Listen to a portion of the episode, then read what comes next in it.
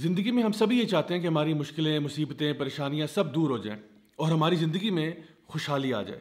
تو آج جو میں آپ کے ساتھ ویڈیو میں میسج شیئر کر رہا ہوں، میں سمجھتا ہوں یہ بہت ہی امپورٹنٹ میسج ہے، اتنا امپورٹنٹ کہ یہ ویڈیو آپ کو روزانہ دیکھنا چاہیے اور اگر روزانہ نہ بھی دیکھ پائیں، جب بھی کسی مصیبت میں، پریشانی میں آپ پھنسے ہوں، یہ ویڈیو ضرور دیکھیں۔ انشاءاللہ امید ہے کہ آپ کو بہت فائدہ ہوگا۔ اس لیے نہیں کہ یہ ویڈیو میں نے بنایا، لیکن اس لیے کہ اس میں میں اللہ سبحانہ تعالیٰ کے کلام میں سے کوئی ایسی آیات آپ کے ساتھ شیئر کروں گا جس کے بارے میں اکثر لوگ غافل ہیں۔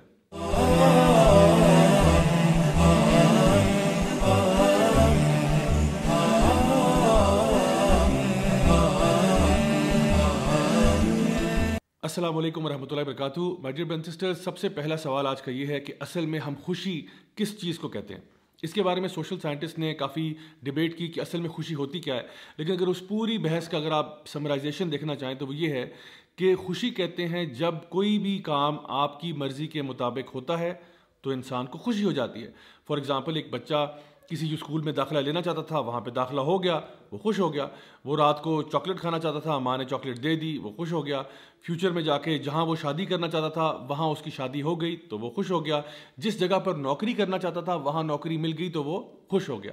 یعنی کہ جب چیزیں ہماری مرضی کے مطابق ہوتی ہیں تو ہمیں خوشی مل جاتی ہے، اور جب ہماری مرضی کے مطابق چیزیں نہیں ہوتی تو ہم اداس ہو جاتے ہیں۔ اب سوال یہ ہے کہ کیا ایسا ہوگا کہ آپ کی زندگی میں سارے کام جو ہوں گے وہ آپ کی مرضی کے مطابق ہوں گے؟ اللہ سبحانہ تعالیٰ سورہ یونس، سورہ نمبر ٹین آیت نمبر سکسٹی ٹو میں ایک بہت ہی زبردست بات ارشاد فرماتے ہیں۔ اللہ تعالیٰ فرماتے ہیں اللہ ان اولیاء اللہ لا خوف علیہم ولا هم یحزنون. یقیناً جو اللہ کے ولی ہوتے ہیں، جو اللہ کے دوست ہوتے ہیں، جو اللہ کے پیارے ہوتے ہیں، ان کی دو خصوصیات ہیں جن کا ذکر اللہ سبحانہ تعالیٰ کر رہے ہیں۔ یعنی کہ ایک تو کہا گیا کہ لا خوف علیہم، کہ ان کو خوف نہیں ہوتا اور دوسرا ان کو غم نہیں ہوتا۔ تو یاد رکھیے ایک بات کہ خوف ہمیشہ فیوچر کی چیزوں کا ہوتا ہے اور غم ہمیشہ پاسٹ کی چیزوں کا ہوتا ہے۔ یعنی خوف ہمیشہ اس چیز کا ہوتا ہے جو ابھی ہوئی نہیں ہوتی۔ مثلا مجھے ایک جنگلی جانور کاٹ جائے گا، مجھے خدا نخواستہ کرونا وائرس ہو جائے گا، میں امتحان میں فیل ہو جاؤں گا، مجھے نوکری نہیں ملے گی۔ یہ سارے خوف ہیں جن کا تعلق مستقبل کے ساتھ ہے۔ اور اسی طرح سے غم جب انسان کو ہوتا ہے، تو وہ ہمیشہ کسی پاسٹ کی چیز یا ماضی کی چیز کے بارے میں ہوتا ہے۔ مثلا، کاش کہ میں نے پڑھ لیا ہوتا تو آج فیل نہ ہوتا، کاش کہ میں نے یوں کر لیا ہوتا، کاش کہ میں نے وہ کر لیا ہوتا۔ یعنی انسان جب بھی غم کی حالت میں ہوتا ہے، تو غم ہمیشہ گزری ہوئی بات پر کیا جاتا ہے۔ اور جب بھی انسان خوف زدہ ہوتا ہے، تو وہ ہمیشہ کسی فیوچر کی چیز کے بارے میں خوف زدہ ہو رہا ہوتا ہے۔ تو اللہ سبحانہ تعالیٰ یہ بتانا چاہ رہے ہیں کہ اگر آپ واقعی میں اللہ کے ولی ہیں، اللہ کے دوست ہیں، تو آپ کو یہ پتہ ہونا چاہیے کہ اللہ تعالیٰ العلیم بھی ہے اور الحکیم بھی ہے۔ العلیم کا مطلب یہ ہے سب سے زیادہ علم والا اللہ ہے، الحکیم کا مطلب یہ ہے سب سے زیادہ حکمت والا اللہ ہے۔ یعنی اللہ تعالیٰ ہمارے سے علم میں بھی زیادہ ہے، ہمارے سے سمجھ میں بھی، ہمارے سے وزڈم میں بھی زیادہ ہے۔ اور ہمیں شاید کسی بھی تصویر کا ایک چھوٹا سا پکسل نظر آ رہا ہوتا ہے اور اللہ تعالیٰ کو پوری تصویر نظر آ رہی ہوتی ہے۔ ہم اپنی لمیٹڈ سوچ کے اندر اکثر اوقات مسئلوں کو سمجھ نہیں پاتے، جیسا کہ سورہ البقرہ کے اندر بھی، سورہ نمبر دو، آیت نمبر ٹو ون سکس میں اللہ سبحانہ ارشاد فرماتے ہیں کہ شاید ہو سکتا ہے کہ تم کسی چیز سے محبت کرتے ہو، تم کسی چیز کو اپنے لیے اچھا سمجھتے ہو، لیکن وہ تمہارے لیے اچھی نہیں ہے۔ اور ہو سکتا ہے کہ تم جس چیز کو برا سمجھتے ہو، اصل میں وہ تمہارے لیے بری نہ ہو۔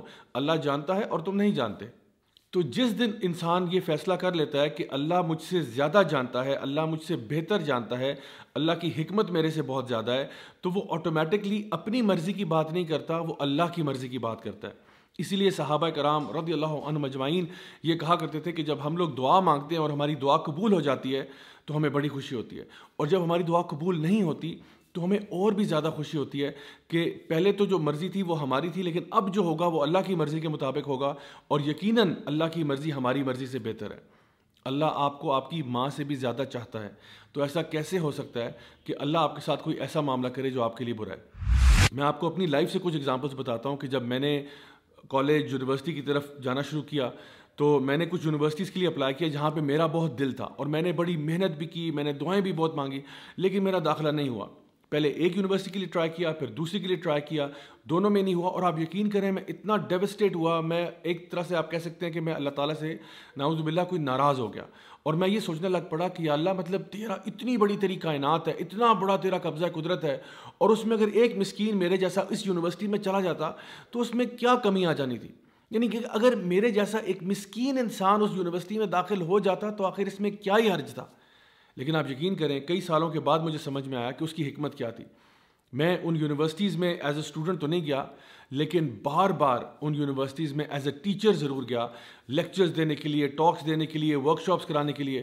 اور جس شان و شوکت کے ساتھ میں وہاں پہ گیا اور جس پروٹوکال کے ساتھ گیا، وہ اللہ ہی بہتر جانتا ہے کہ میں اس کا ڈیزرونگ تو نہیں تھا۔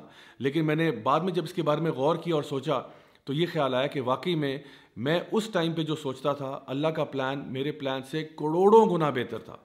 اور ایک دفعہ ایسا بھی ہوا کہ میرا پاؤں جو ہے وہ چار جگہ سے ٹوٹ گیا اور وہ اسی طرح سے میں سوچتا تھا اس کے بارے میں کہ آخر اس میں کیا حکمت ہو سکتی ہے؟ مطلب نارمل میری روٹین چل رہی ہے، لوگوں کو پڑھانے کا سلسلہ چل رہا ہے، پڑھنے کا سلسلہ چل رہا ہے۔ تو یہ جو میرا پاؤں ٹوٹا ہے، کیا یہ ضروری تھا؟ کیا یہ ضروری تھا کہ یہ واقعہ پیش آتا؟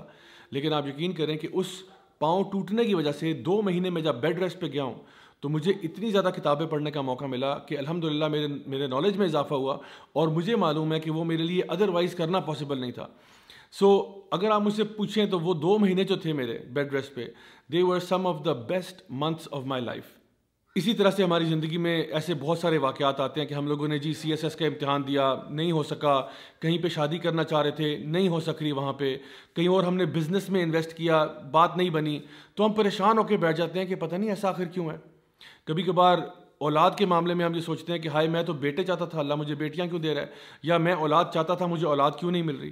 آپ یقین کریں گے، میں کچھ ایسے لوگوں کو بھی جانتا ہوں جن کی شادی کے اٹھارہ سال کے بعد، بیس سال کے بعد اللہ تعالیٰ نے ان کو اولاد دی ہے۔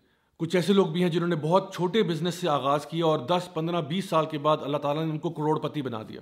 My dear born sisters Allah تعالیٰ آپ کے ٹائم ٹیبل کے مطابق نہیں چلتا، ہم اللہ تعالیٰ کے بتائے ہوئے ٹائم ٹیبل کے مطابق چلتے ہیں۔ سو آپ اپنے طور پہ پوری کوشش کریں پوری کوشش کریں، پوری محنت کریں۔ اگر تو اللہ تعالیٰ نے چاہا تو اسی میں اللہ تعالیٰ خیر و برکت ڈال دے گا۔ اور اگر اللہ تعالیٰ نے ایسا نہ چاہا تو یہ بات جان لیں کہ جو بھی فیصلہ اللہ کا ہوگا، وہ آپ کے لیے بہتر ہوگا۔ اسی لیے اللہ سبحانہ تعالیٰ ان اگلی آیات میں ارشاد فرماتے ہیں اللہ دین آمن وقان و یتقون، کہ یہ وہ لوگ ہیں جو اللہ کے ولی ہیں، جو کہ ایمان لاتے ہیں اور تقوی اختیار کرتے ہیں۔ لحم البشرا فی الحیات دنیا و فی الآخرہ اللہ تعالیٰ ان کو خوشخبریاں سناتا ہے دنیا میں بھی اور آخرت میں بھی۔ مائی بن سسٹرز اگر آپ ان آیات کو سمجھ جائیں تو آپ کو یقین ہو جائے کہ جو لوگ بھی اللہ تعالیٰ کے دوست بن جاتے ہیں، نہ فیوچر کے بارے میں ان کو ٹینشن ہوتی ہے، کیونکہ ان کو پتہ ہے کہ جو فیصلہ اللہ کرے گا وہ بہتر ہوگا۔